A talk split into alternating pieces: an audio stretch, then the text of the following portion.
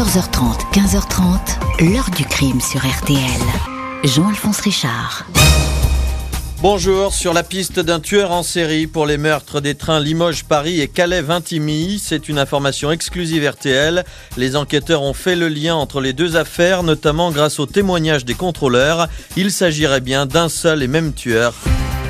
Bonjour, en cette fin d'année 1999, alors que les fêtes de fin d'année approchent, une silhouette va semer la terreur dans la France entière. Deux femmes assassinées dans des trains, une troisième retrouvée sous un tas de charbon dans une cave à Amiens, des meurtres dans le désordre commis à la hâte et qui ne se ressemblent pas. Ils portent pourtant la signature d'un même homme, celle de Sid Ahmed Rezala, 20 ans. Dans cette enquête, le nom du suspect numéro 1 est rapidement dévoilé, on va alors le suivre à la trace. La traque de celui qu'on surnomme le tueur des trains va se transformer en jeu de piste. Il faudra aller jusqu'au Portugal pour le retrouver et l'arrêter. Rezala va alors prendre un malin plaisir à jouer avec les nerfs des policiers et des juges, distillant certes quelques morbides confidences, mais refusant obstinément de s'exprimer devant la justice. Pourquoi cet homme tuait-il au hasard de ses voyages? Comment a-t-il pu échapper si longtemps à la police lui qui agissait à visage découvert Question posée aujourd'hui à nos invités, acteurs et témoins de cette affaire. 14h30, 15h30. L'heure du crime sur RTL. Aujourd'hui, dans l'heure du crime, l'affaire Sid Ahmed Rezala, bientôt surnommé le tueur des trains. Ce jeune multirécidiviste est loin d'être inconnu de la justice quand son nom commence à émerger à l'automne 99 après un meurtre perpétré à bord d'un train. Mercredi 13 octobre 1999, une habitante du village de Chabenay, dans l'Indre, à une trentaine de kilomètres au sud de Châteauroux, est intriguée par une forme le long de la voie ferrée sur le ballast, au pied d'un poteau de caténaire. C'est bien un corps, celui d'une jeune femme qui s'est fracassée contre le pylône. On pense aussitôt à une chute accidentelle d'un train, un suicide. Les constatations des gendarmes et du légiste ne vont pas dans ce sens. Les habits de la victime ont été arrachés, son pull à col roulé et son blouson sont retrouvés plus loin, en bordure de voie, tout comme son sac à main, puis son sac de voyage. Quelqu'un s'est débarrassé de ses affaires. La jeune femme a été jetée hors du train. Impossible de savoir si elle a subi des violences sexuelles. Sa montre s'est arrêtée à 4h10 du matin, l'heure où le Corail 4412 Limoges-Paris traversait la gare de Chabenay à 160 km heure. Il faut une semaine pour identifier la victime. Il s'agit de Isabelle Pic, 20 ans de nationalité britannique. Elle était étudiante en droit à Limoges. Elle se rendait à Paris pour prendre l'Eurostar direction l'Angleterre pour y retrouver sa famille. Une reconstitution organisée quelques mois plus tard confirme que Isabelle a été défenestrée. Le dernier essai est tombé en plein sur le point d'impact réel et le mannequin a rebondi de la même façon que le corps contre le poteau caténaire, note le rapport d'expertise. Les gendarmes de la section de recherche de Bourges, les juges de Châteauroux, Michel Beaunieu, Jean de Mathéis, sont chargés des investigations pour homicide volontaire. Enquête sous l'œil inquisiteur de la presse britannique qui demande l'arrestation du coupable. La fille assassinée dans le train, victime d'une agression sexuelle. Titre sans hésitation un journal. Il est établi que Isabelle Pic est montée à 3h08 dans le Limoges Paris. Auparavant, elle a retiré 2000 francs dans un distributeur, somme qui n'a jamais été retrouvée dans ses affaires, éparpillées le long de la voie ferrée. Un voyageur se manifeste auprès des enquêteurs. Il certifie avoir vu la victime discuter avec un homme jeune sur le quai de la gare de Limoges juste avant de monter dans le train. Un premier portrait robot filtre dans la presse. Un homme plutôt costaud, joufflu, aux cheveux ras, coiffé d'une casquette dont la visière est orientée à l'arrière. Les gendarmes sont furieux de cette publication. Il s'agit en fait d'une ébauche destinée à éliminer les hommes de moins de 1m60 et de plus de 1m90. Il ne correspond pas au dire du témoin. Les enquêteurs recherchent les fichiers de délinquants connus pour vol ou agression sexuelle. Au fil des semaines, ils disposent de 30 noms. Parmi tous ces hommes figure Sid Ahmed Rezala, 20 ans, né en 1979 à El Biar, en Algérie, officiellement domicilié à Marseille chez ses parents. Rezala compte pas moins de 19 condamnations, dont l'une il y a 4 ans pour le viol d'un adolescent de 15 ans. Il a ensuite été condamné pour des agressions, dont l'une au couteau sur un vigile de la SNCF. Il est sorti de prison il y a seulement quelques mois, le 29 juin. Il voyage apparemment beaucoup en train. C'est même un resquilleur professionnel. Il fait l'objet de 42 procès-verbaux pour absence de billets. La nuit du crime, il voyageait à bord du Paris Il a été contrôlé sans billets et contraint de descendre sur le quai à Limoges. Rezala est dans la nature, mais en l'état, c'est un simple suspect, possible parmi 30 autres. Et pour l'instant, si Ahmed Rezala, celui qu'on va surnommer le tueur des trains, ne fait pas l'objet de recherches intensives. Les vérifications sur le meurtre de Isabelle Pic se poursuivent. Tout le monde ignore bien sûr que cet homme va continuer à tuer. Il va alors devenir l'ennemi public numéro un. Mais on va voir comment euh, dans les chapitres suivants. On va s'attacher, euh, si vous le voulez bien, à, à, ce début, à cette première scène de crime avec la mort de la Britannique, la jeune Britannique Isabelle Pic. Bonjour Jean-Michel Verne. Bonjour. Merci beaucoup d'avoir accepté l'invitation de l'heure du crime. Vous êtes euh, au téléphone de l'heure du crime, vous êtes journaliste indépendant et je cite votre livre Les nouveaux mystères de Marseille paru aux éditions Robert Laffont. Marseille évidemment et là, ça sera aussi un mystère parce que c'est l'un des, c'est le port d'attache même de Sid Ahmed Rezala. On va en parler de Marseille dans un moment, mais pas tout de suite. Euh, Jean-Michel Verne, il y a cette euh, mort horrible de cette jeune Britannique, Isabelle Pic. C'est un crime épouvantable d'une grande violence parce qu'on a l'impression que c'est d'une sauvagerie euh, rarement atteinte. Oui, c'est vrai que le, caractère violent, sauvage de cette agression interpelle.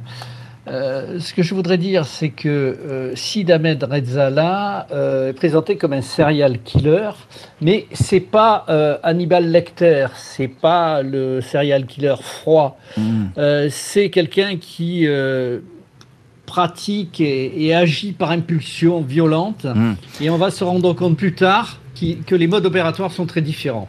Alors là, on n'en est pas encore là, puisqu'on l'a évidemment pas interpellé, il est à tout juste à peine identifiable, Rezala, à ce moment-là.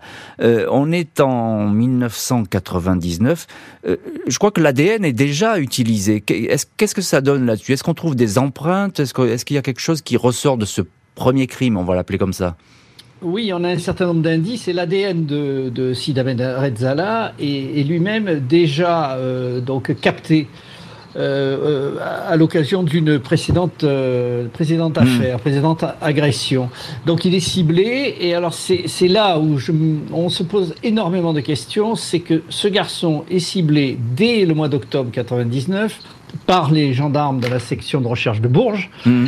Et euh, curieusement, euh, on n'arrive pas à mettre la main dessus et surtout on diffuse un mauvais portrait robot. Eh oui. Et je crois que là, ça va être toute la clé de, de notre émission.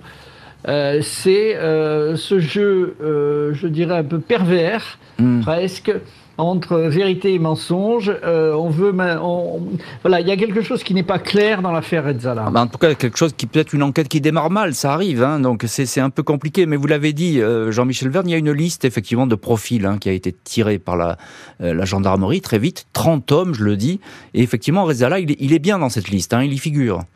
Voilà. Et, et donc, euh, on peut se demander euh, pourquoi on diffuse euh, la presse diffuse un mauvais portrait robot. Alors apparemment les gendarmes ne sont pas contents, mais c'est quand même eux qui l'ont donné. Donc euh, on va euh, pendant euh, pratiquement trois mois euh, travailler sur un mauvais mmh. portrait robot. Et j'expliquerai plus tard un certain nombre de choses par rapport à ce portrait robot. Euh, qui vont euh, induire euh, un certain nombre de confusions dans cette affaire. Mais oui, parce que le portrait robot, effectivement, mais avec le recul aussi, c'est facile de le dire, le portrait robot, effectivement, il ne correspond pas au, au, au, physique émacié de ceci d'Ahmed Rezala, dont la photo va bientôt euh, s'afficher dans, dans, tous les journaux, dans, sur toutes les télés. Bonjour, euh, commissaire Béatrice Fontaine. Bonjour. Merci bonjour Jean-Alphonse, bonjour Jean-Michel Verne. Eh ben, écoutez, voilà, les, les, bonjours sont dits. Un grand merci, commissaire, d'être aujourd'hui en, en, ligne, en direct, dans l'heure du crime. Vous étiez euh, à l'époque commissaire de police, chef de l'unité de recherche judiciaire à Marseille. On va voir votre travail pour retrouver Rezala sur place ou essayer de le retrouver parce que c'est pas simple. Et puis vous êtes toujours à Marseille aujourd'hui. Vous êtes commissaire général, chef du service de nuit départemental des Bouches-du-Rhône à Marseille.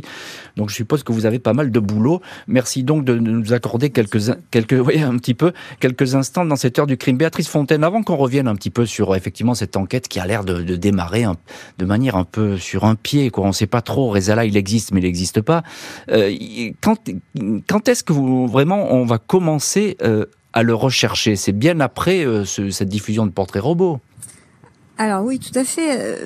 Les services de police de Marseille n'ont connaissance de, de l'affaire euh, Isabelle Pic très tardivement. Ils le savent par la presse, en fait. Mhm. Ils savent qu'il y a eu cette jeune Britannique qui a été vraisemblablement jetée par la fenêtre du, du train Limoges-Paris. Euh, au départ aussi, ils pensent à peut-être à un suicide ou à un accident, mhm. mais nous n'en avons pas connaissance. D'accord. Euh, ou à part euh, dans la presse. Alors, euh, vous allez faire évidemment, vous, la police, je parle de la gendarmerie aussi évidemment, mais la police aussi, euh, puisque c'est une enquête qui va être conjointe, on peut le dire comme ça. vous allez faire connaissance avec ce Réza-là. En quelques mots, commissaire Béatrice Fontaine, il a 20 ans, c'est un délinquant violent, un voleur, euh, c'est déjà quelqu'un qui a un lourd passé hein, derrière lui. Alors oui, c'est un, jeune qui est, euh, qui est en France depuis euh, quelques années. on le connaît bien à Marseille. Pour nous, c'est un petit voleur, je dirais, sans grande envergure. son, son terrain de prédilection, c'est la gare Saint-Charles, la gare principale de Marseille, où il traîne, mhm. où il commet des vols, des exactions, et c'est les trains. Euh, mais les policiers, puisqu'on va essayer de, parce que ce qui nous va nous gêner aussi dans cette affaire, c'est que Sidamed Rezali ressemble un petit peu à tout le monde. Eh oui. euh, il n'a pas un signalement euh, caractéristique et on va nous le désigner ensuite quand on va le traquer, on va nous le voir de partout. Mm. Et les policiers donc que nous avons contactés, et qui l'ont arrêté ou qui l'ont eu en garde à vue pour des vols, pour des agressions, également pour un viol d'un mineur dans les sous-sols de la gare Saint-Charles. Mm. Il a été incarcéré d'ailleurs pour ces faits. Euh, donc nous avons euh, constitué une équipe qui le connaissait, qui était capable de le reconnaître dans la rue. Et tous nous décrivent un garçon euh, manipulateur euh, dans la séduction, assez assez gentil, assez agréable, pas retors, pas agressif. Euh, charmant. Et effectivement, c'est tout ce qui va faire un petit peu la, difficulté de retrouver cet homme, comme vous le dites très bien, euh, commissaire Béatrice Fontaine, on va vous retrouver dans un instant, vous le dites très bien, c'est un homme passe-partout, un passe-muraille. Le tueur d'Isabelle Pic va refaire surface pour deux nouveaux meurtres et cette fois être clairement identifié. Mardi 14 décembre 1999 à 2h40 du matin, deux contrôleurs de la SNCF qui arpentent le couloir du train couchette Calais-Vintimille sont attirés par les aboiements d'un petit chien provenant des toilettes de la voiture 46. Le train vient juste de s'arrêter en gare de Dijon. Une femme gît sur le sol des sanitaires dans une mare de sang. Les pompiers, un médecin du SAMU sont appelés, mais il est déjà trop tard. La voyageuse est rapidement identifiée, c'est Corinne Caillot, une mère de famille de 36 ans. Elle a embarqué à Douai avec Clément, son fils de 5 ans. Elle avait réservé deux lits dans un compartiment couchette. Elle a été surprise par un individu qui l'a attaqué, poignardé à plusieurs reprises. Le médecin dénombre 14 coups de couteau portés à l'abdomen. Elle n'a pas été violée. Dans la lutte et la bousculade, le meurtrier a laissé tomber sa casquette ensanglantée retrouvée près du corps. Il a également laissé un mégot de cannabis. Les témoignages des voyageurs et du personnel SNCF convergent. Un jeune homme, passablement agité, très agressif avec les passagers et fumant du shit, résume un policier de Dijon. Un homme verbalisé par les contrôleurs, il a présenté ses papiers d'identité, c'est un dénommé Sid Ahmed Rezala. Après cet incident, il s'est fait oublier, du moins le croyait-on, car il a bel et bien tué une femme. Il est descendu en gare de Dijon juste avant la découverte du corps. Vendredi 17 décembre, trois jours après le meurtre de Corinne Caillot, une jeune femme de 20 ans, Émilie Bazin, est retrouvée sans vie par des policiers sous un tas de charbon dans la cave de son immeuble au numéro 56 de la rue Jules Lefebvre à Amiens, l'étudiante en ethnologie n'avait pas donné signe de vie depuis le 29 octobre. Elle avait brutalement disparu après une soirée. Les policiers soupçonnent aussitôt aussi d'Ahmed Rezala. Il séjourne souvent à Amiens. Il rend ici visite à son ancienne compagne, Nadia, la mère de leur petite fille de 18 mois, et il a aussi ses habitudes dans l'immeuble où vivait Émilie Bazin.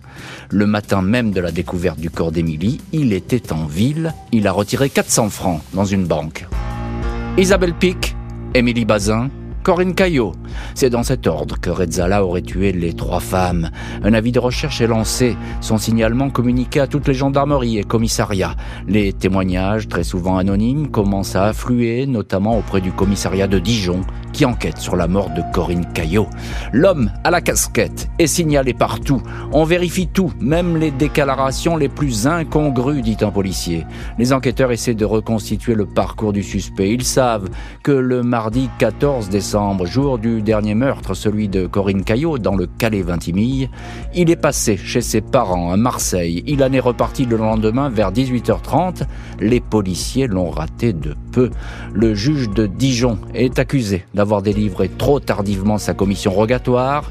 Le cas Rezala est embarrassant car il peut à tout moment tuer à nouveau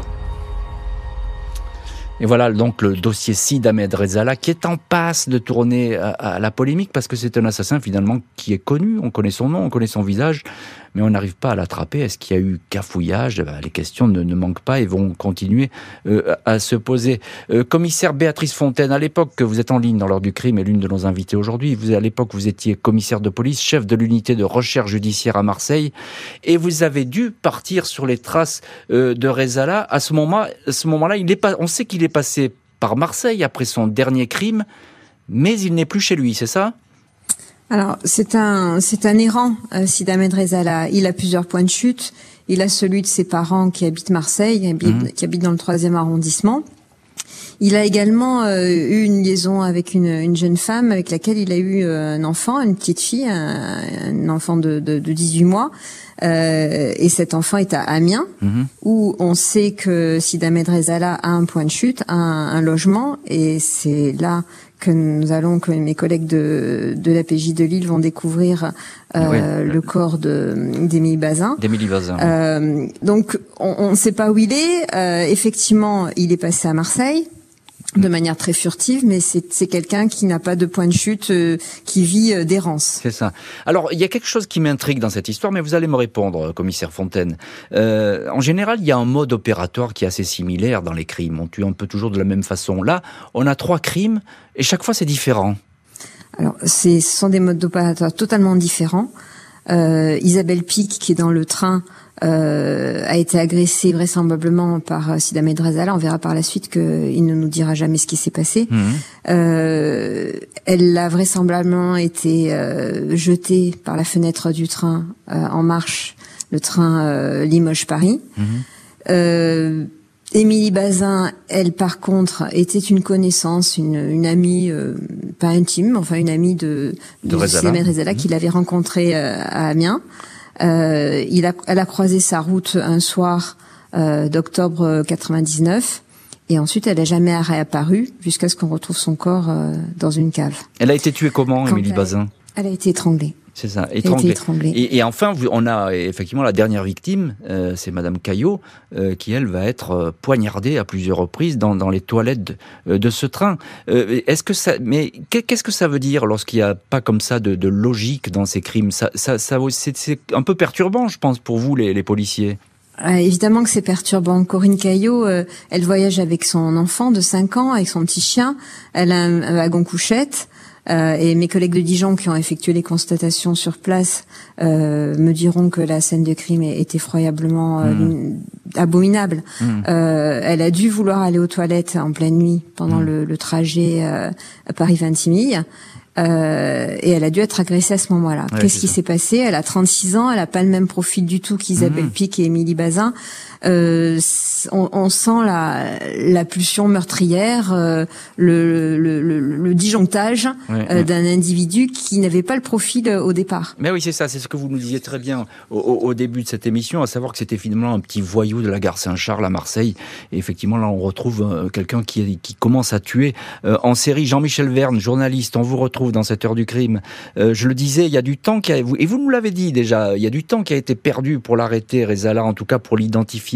Euh, les juges vont dire arrêter, c'est une polémique stérile, mais le fait est, c'est qu'à l'époque, eh ben, ça enfle cette histoire. Oui, alors il faut que je vous raconte quand même euh, les dessous euh, de l'histoire journalistique incroyable que j'ai vécue. Vous savez, euh, Léo Ferré dit quand on respire à, reculons une goulée de souvenance, je dois dire que là, j'ai vécu une expérience journalistique assez unique. Alors allez-y. et très intéressante parce que donc nous sommes le 15 ou le 16 décembre. Pour moi, c'est le 16 décembre et pas le 15. Euh, donc, euh, je reçois les coups de fil de la rédaction de François. Je suis correspondant de François à, Marseille. Et euh, on me dit, voilà, le suspect s'appelle Redzala et il habite à la, Belle de Mai. Hmm. il est localisé du côté de la Belle de Mai. deux, informations importantes. moi, je tape à l'époque sur mon Minitel, Redzala, et je vois un Redzala, donc rue de la Belle de Mai. Et comme je suis euh, consciencieux, je passe à l'évêché. Et à l'évêché, je croise un policier, un informateur, et je lui pose la question. Je lui dis euh, voilà, euh, le suspect s'appelle Redzala et il habite à la Belle de Mai. Est-ce que je suis sur la bonne piste? Il me dit c'est possible.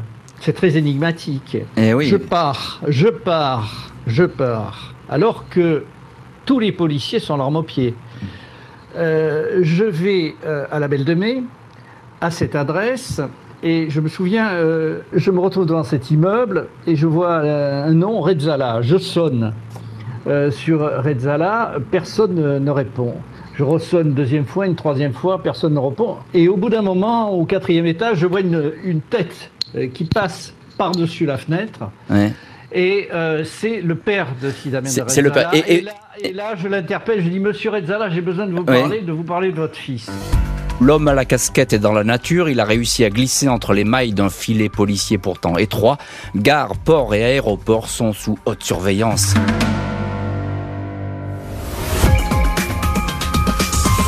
Je lance un appel à mon fils Sidamed. Rends-toi à la justice, en qui tu dois avoir confiance. Quoi que tu aies fait, et même si tu n'as rien fait, tu dois maintenant t'expliquer devant un juge. La fuite ne sert à rien, sauf à aggraver les choses. Fais-le pour nous, pour ta famille, pour ta petite fille. Le nom et les empreintes de Sid Ahmed Rezala sont versées au fichier de l'espace Schengen. Toutes les polices européennes sont censées l'interpeller, même si en Espagne, il est passé au travers des mailles du filet. Il a été arrêté pour un vol à l'étalage, relâché dans l'attente qu'on vérifie son identité, et a aussitôt disparu. Vendredi 7 janvier, trois semaines après son dernier meurtre, Rezala est signalé au Portugal. Il a appelé son ex-compagne Nadia à Amiens pour avoir des nouvelles. Il a également joint sa famille à Marseille qu'il exhorte de se rendre le suspect appelle depuis des cabines publiques de Baixa des Bagnera, localité touristique sur les bords du Tage, juste en face de Lisbonne. La police portugaise établit que Rezala loge chez un habitant qui lui a offert l'hospitalité. Mardi 11 janvier, dans la matinée, une équipe d'enquêteurs français débarque à Baixa des Bagnera. Un dispositif de surveillance est mis en place autour de l'immeuble. Après quelques heures de planque, les policiers français, portugais voient apparaître Sid Ahmed Redzala. Il est arrêté dans la rue. Il ne donne pas son identité, mais ses empreintes digitales permettent de l'identifier. Redzala a bien failli leur échapper. Il avait prévu de partir pour l'Espagne le lendemain prendre un bateau pour les Canaries, puis l'Algérie. On aurait sans doute perdu sa trace. Rezala est emprisonné, il ne dit rien. Le 17 janvier, interrogé par le procureur de Lisbonne, le juge et les policiers de Dijon, il se tait. La France demande son extradition et dans cette heure du crime, on retrouve Jean-Michel Verne, journaliste euh, indépendant qui a couvert euh, cette affaire. Euh, alors évidemment, on entendait au début de, ce chapitre, Jean-Michel, l'appel à la mère de, la mère de Rezala pour que son fils se rende. Cette famille, vous l'avez rencontrée, vous, vous aviez commencé votre récit tout à l'heure. Racontez-nous, vous, vous êtes allé à cet immeuble, vous allez essayer de retrouver Rezala, vous tombez sur son père. C'est ça. Et donc, euh, je, lui parle de la rue. Hein. Je dis, Monsieur Rezzala, j'ai besoin de vous parler. Vous imaginez la, scène. Hein. Hmm. Je hurle dans la rue et, il faut que je vous parle de votre fils. Donc, il, m'ouvre, je monte. Et euh, je me souviens, on était tous les deux sur un canapé. Et euh, il me dit, vous savez, monsieur, vous venez de le louper de cinq minutes. Ah, incroyable. Ce qui est incroyable, c'est journalistiquement, je, rétrospectivement, euh, j'ai un grand frisson qui me parcourt la moelle épinière. Je me dis, mais comment c'est possible euh, que, tu, tu, que, que, tu aies pu être comme ça au cœur euh, de l'action? Hmm. Et, et c'est vrai que par la suite, euh, donc, il me montre une photo qui n'est pas celle du fameux portrait robot qu'on diffuse toujours, hein, le, le, visage mmh, poupin, la casquette en arrière, et je vois un gars, c'est pas lui. Ensuite, je, je rentre chez moi et j'ai une conversation avec Jean-Luc Manot, directeur de la rédaction, qui me dit euh, voilà, on a une nouvelle photo, on va te l'envoyer. Et il m'envoie une photo qui, plus tard, je, bien plus tard, je l'identifierai comme Sid Ahmed Rezala. Mais comme je, si vous voulez, j'avais pas de, les moyens de prendre en photo la photo comme on peut le faire aujourd'hui. Avec, euh, vous n'avez pas de portable photographique. Avec le portable. Donc euh, voilà, j'étais dans un état aussi, j'étais ben fatigué. Donc voilà, je savais pas. Du coup, on a titré, on a sorti le lendemain euh, donc François, notre reporter arrive avant la police avec. voilà, voilà, voilà, voilà, ce qui a dû faire bien plaisir à la police commissaire Béatrice Fontaine justement. Vous, à l'époque, vous êtes euh, à la manœuvre à Marseille justement pour essayer de traquer Rezala. Euh, je suppose que de votre côté, bah, c'est rageant ce qui est en train de se passer parce que peut-être le journaliste de François, Jean-Michel Verne, l'a raté, mais vous, mais vous aussi. Donc il est à nouveau dans la nature. On l'a loupé, on l'a loupé. Euh, alors, il se trouve aussi que, euh, alors nous on est en, bout de chaîne, hein, puisque les, services saisis, ce sont d'une part les gendarmes de Châteauroux dans l'Indre, euh, ensuite la police de Dijon, la sécurité publique de Dijon, qui retrouve le, corps de Corinne Caillot, et ensuite on est tous perturbés parce qu'on a ce point de chute à Amiens et la police judiciaire qui est saisie mmh. de cette disparition d'Émilie Bazin va découvrir son corps euh, sous un tas de charbon dans la cave ah de l'appartement qui est occupé par Sidamed Rezala. est ce que vous nous dites, euh, ce que vous nous dites, Béatrice Fontaine, c'est qu'il y, a beaucoup trop de monde finalement pour traiter cette enquête. C'est pas centralisé à l'époque. Euh, donc bah, voilà, il faut se coordonner. Donc ça, on, on, sait faire, mais ça va trop vite. Les, les, les informations vont trop vite. D'autant que euh, les, la vérification, donc évidemment quand on essaie de réagir euh, techniquement, hein, on a les hmm. moyens de localiser ce garçon, mais il faut un petit peu de temps. On est en 1999, la téléphonie c'est pas la même qu'aujourd'hui. Euh, tout ce qui est ADN aussi, ça prend beaucoup plus de temps. L'ADN de contact n'existe pas à l'époque, hmm. donc il nous faut un petit peu de temps. Et en plus, on joue de malchance, à savoir que on le loupe et euh, on le confond avec son frère. Eh oui, donc il énormément. Et, là, effectivement, ça c'est vraiment, il n'y a pas de chance dans cette histoire. Mais finalement, il a été interpellé au Portugal, où il n'a aucune intention d'être extradé vers la France. Il va se livrer, mais pas aux policiers ni aux magistrats. Il va raconter, mais pas à la justice. Samedi 20 mai 2000, alors que la France continue à demander l'extradition de Rezala, retardée par des recours, celui-ci s'exprime dans une longue interview accordée au Figaro Magazine. Il avoue les meurtres. À propos d'Émilie Bazin à Amiens, il dit qu'il la connaissait bien. Elle faisait selon lui souffrir un de ses petits amis. Je l'ai tué pour venger son mec, affirme Rezala qui ajoute 30 secondes avant, je ne savais pas que j'allais tuer. C'est un flash, tu la vois morte, c'est comme un ordre qu'on te donne en image et après tu l'exécutes. Au sujet de la Britannique Isabelle Peake, elle était très douce, elle a téléphoné à son mec, j'ai encore vu ce flash. Rezala évoque Corinne Caillot, il dit qu'il s'agit de folie pure. Il voulait seulement lui voler son sac, il ne savait pas, dit-il, qu'elle avait un gamin, parce que sinon, c'est sûr, il n'aurait rien fait. Interview surprise qui fait beaucoup de bruit. L'avocat de la famille Pic parle d'un individu mégalo-pervers. Avocats et juges ne vont pas avoir le loisir d'entendre Sid Ahmed Rezala. 28 juin 2000, alors que son extradition est désormais actée, le suspect se donne la mort. Il a profité du manque d'attention des gardiens, tous occupés à suivre le match de l'Euro France-Portugal, pour mettre le feu avec son briquet à son matelas. Il a laissé les flammes couver et s'est volontairement asphyxié. Les secours n'ont rien pu faire pour le ranimer. C'est un trouble immense pour les victimes. Elles n'auront pas droit au procès qu'elles espèrent et attendait, dit l'avocat de la famille Caillot. Dans l'une de ses nombreuses lettres adressées à ses parents, Rezala avait averti J'ai tout perdu dans la vie, il ne reste plus qu'à la rendre au Créateur. Et voilà donc pour la, la mort de Sid Ahmed Rezala, qui a parlé, mais qui n'a pas parlé ni aux policiers, ni aux juges, ni aux avocats. Il a parlé au Figaro Magazine. Jean-Michel Verne, et je poserai la même question euh, dans un instant au commissaire Béatrice Fontaine. Euh, qu'est-ce qu'il faut penser de ces confidences ou déclarations, on les appelle comme on veut, au Figaro Magazine? Bah, si vous voulez, je pense que c'est la, la, parole de, de Rezala. Euh, jusqu'à présent, jusqu'à cette interview, il s'était pas exprimé euh, sur, sur ces crimes. Hmm. Et, et, donc c'est là, en fait, c'est le, le, document judiciaire, il est là. Euh, moi, je pense que euh, ces déclarations sont sincères.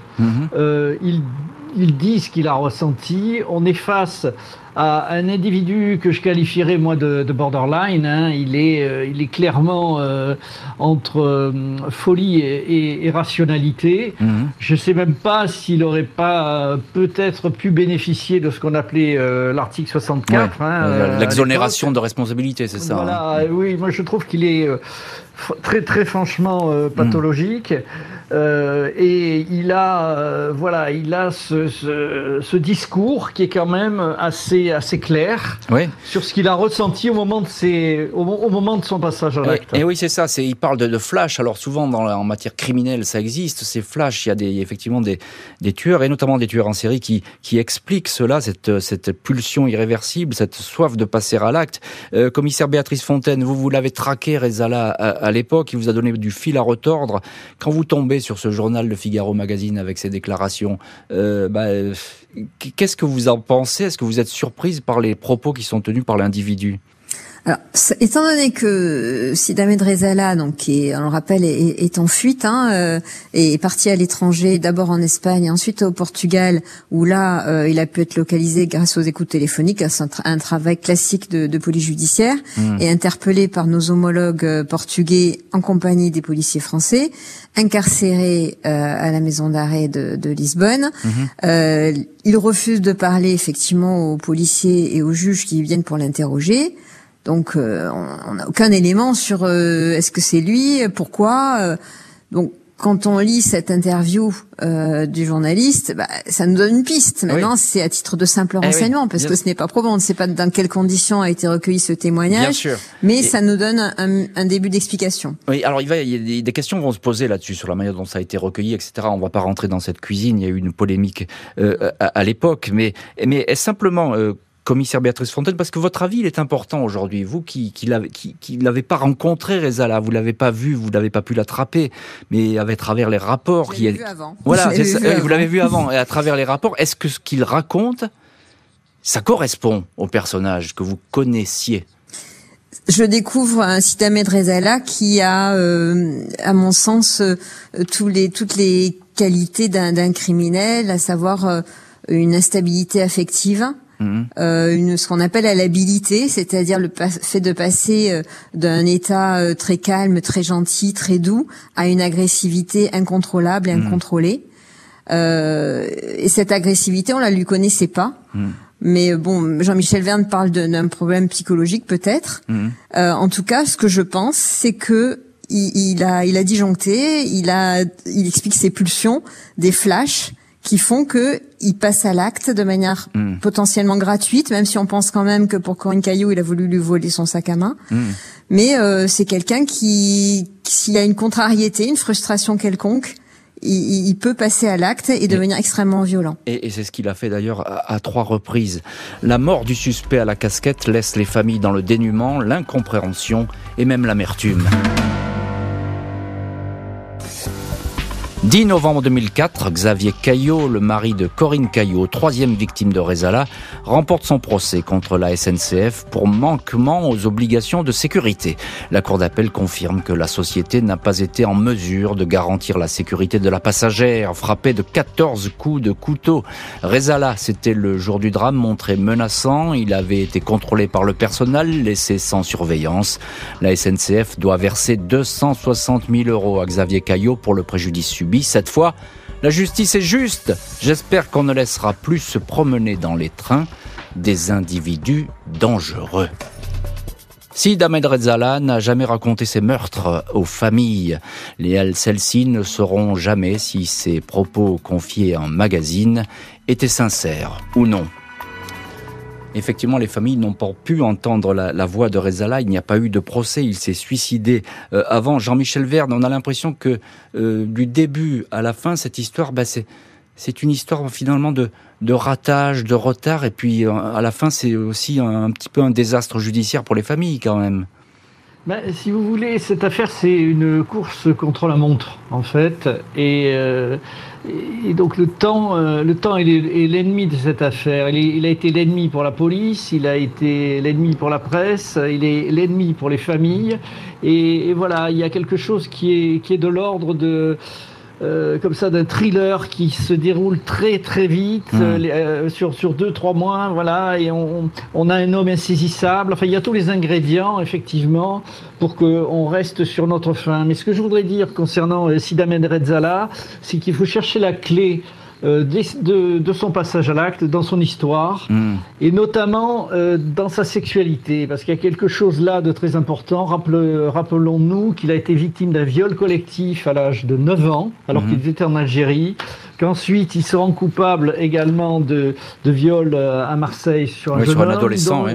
oui, donc il y a, y a, voilà, il y a une sorte d'errance euh, au niveau de la sexualité qui peut aussi euh, expliquer beaucoup de choses par rapport à, à sa personnalité. Oui, on, on, comprend tout à fait, Jean-Michel Verne, même si on ne saura jamais, parce que Rezala, il emporte son secret avec lui, il a refusé de, de parler aux, aux, policiers, aux juges. Et d'ailleurs, Béatrice Fontaine, vous êtes commissaire aujourd'hui en d'ailleurs toujours en poste dans les Bouches-du-Rhône à Marseille. Vous êtes aujourd'hui chef du service de nuit départemental des Bouches-du-Rhône à Marseille, commissaire général. Et à l'époque, vous étiez, vous étiez commissaire de police, euh, l'unité de recherche judiciaire de Marseille. Et vous avez traqué euh, Rezala. Euh, effectivement, euh, il a rien dit, Rezala. Donc ça, ça, ça pose un, un, vrai problème. Euh, est-ce qu'on sait aujourd'hui pourquoi véritablement il tuait? Est-ce que vous avez une explication, vous? Non, il a emporté son secret. Hum. Mais c'est vrai que c'est pas totalement satisfaisant. Ça, il y a un goût d'inachevé. Mhm. Euh, quand j'ai appris euh, son décès, hein, son suicide, euh, il a mis le, feu à sa cellule euh, en prison au Portugal, alors qu'il refusait son extradition, mais qu'on avait bon espoir de l'obtenir. Euh, c'est vrai que j'ai pensé effectivement aux familles. Euh, ce sont des drames, hein, euh, mmh. deux jeunes filles de 20 ans, une mère de famille de 36 ans, euh, sauvagement euh, tuées dans, dans, des trains ou dans un domicile pour pour Émilie Bazin. Et puis, euh, bon, j'ai appris un petit peu par euh, l'intermédiaire des avocats ou de mes collègues euh, qui étaient saisis des enquêtes que, au final, pour les familles, pour certaines en tout cas, c'était même s'il y avait cet inconnu sur le pourquoi du comment et qu'est-ce qui s'était passé, qu'il y avait quand même une sorte de soulagement Hmm. étant donné qu'il il, était hors d'état de nuire. Oui, on, le comprend. Alors, il, s'est suicidé, Rezala. Il a parlé euh, donc au, journal, le Figaro Magazine, et, mais il a joué aussi avec les juges et les policiers en disant que bah, finalement il est nargué un petit peu, qu'il allait parler, mais pas tout de suite, etc. Et c'est pour ça qu'un avocat qui dit c'était un mégalo pervers. Je, pense que la définition n'est pas si mauvaise que ça. Peut-être, peut-être effectivement. Euh, moi, j'ai pensé qu'il voulait jouer la montre pour essayer de s'évader. Ah, vous pensez, oui. oui. C'est-à-dire que jusqu'au bout, il aurait essayé peut-être une, échappatoire. Une chance encore. il y avait encore une chance. Et puis, puis, il est, il est issu d'une famille euh, très bien. Hein, la famille Rezala, ce sont des personnes. Euh, ses parents sont très bien intégrés. Tout à fait. Ils l'ont, l'ont, ils beaucoup aidé lors, lors, de, de, sa scolarité, etc. Hein. Ils l'ont défendu beaucoup. Ses frères et sœurs ont réussi dans la vie, sont intégrés, ils sont, ils n'ont pas du tout le même profil que lui. Donc euh, quelque part, le, le regard de, de sa famille, il pouvait pas dire euh, oui j'ai tué froidement et sans raison euh, parce que j'ai eu un flash comme ça. Euh, j'ai tué trois femmes qui qui n'ont eu le, mm. qui ont eu le, simplement le malheur d'être là au mauvais, mauvais moment au mauvais endroit. Bien sûr. Merci beaucoup Béatrice Fontaine, commissaire Béatrice Fontaine. Merci à Jean-Michel Verne, auteur du livre. Je le rappelle, les nouveaux mystères de Marseille, paru aux éditions Robert Laffont. Merci à l'équipe de l'émission, Justine Vignot, Marie Bossard à la préparation et Boris Pirédu qui était à la réalisation. L'heure du crime, présenté par Jean-Alphonse Richard sur RTL.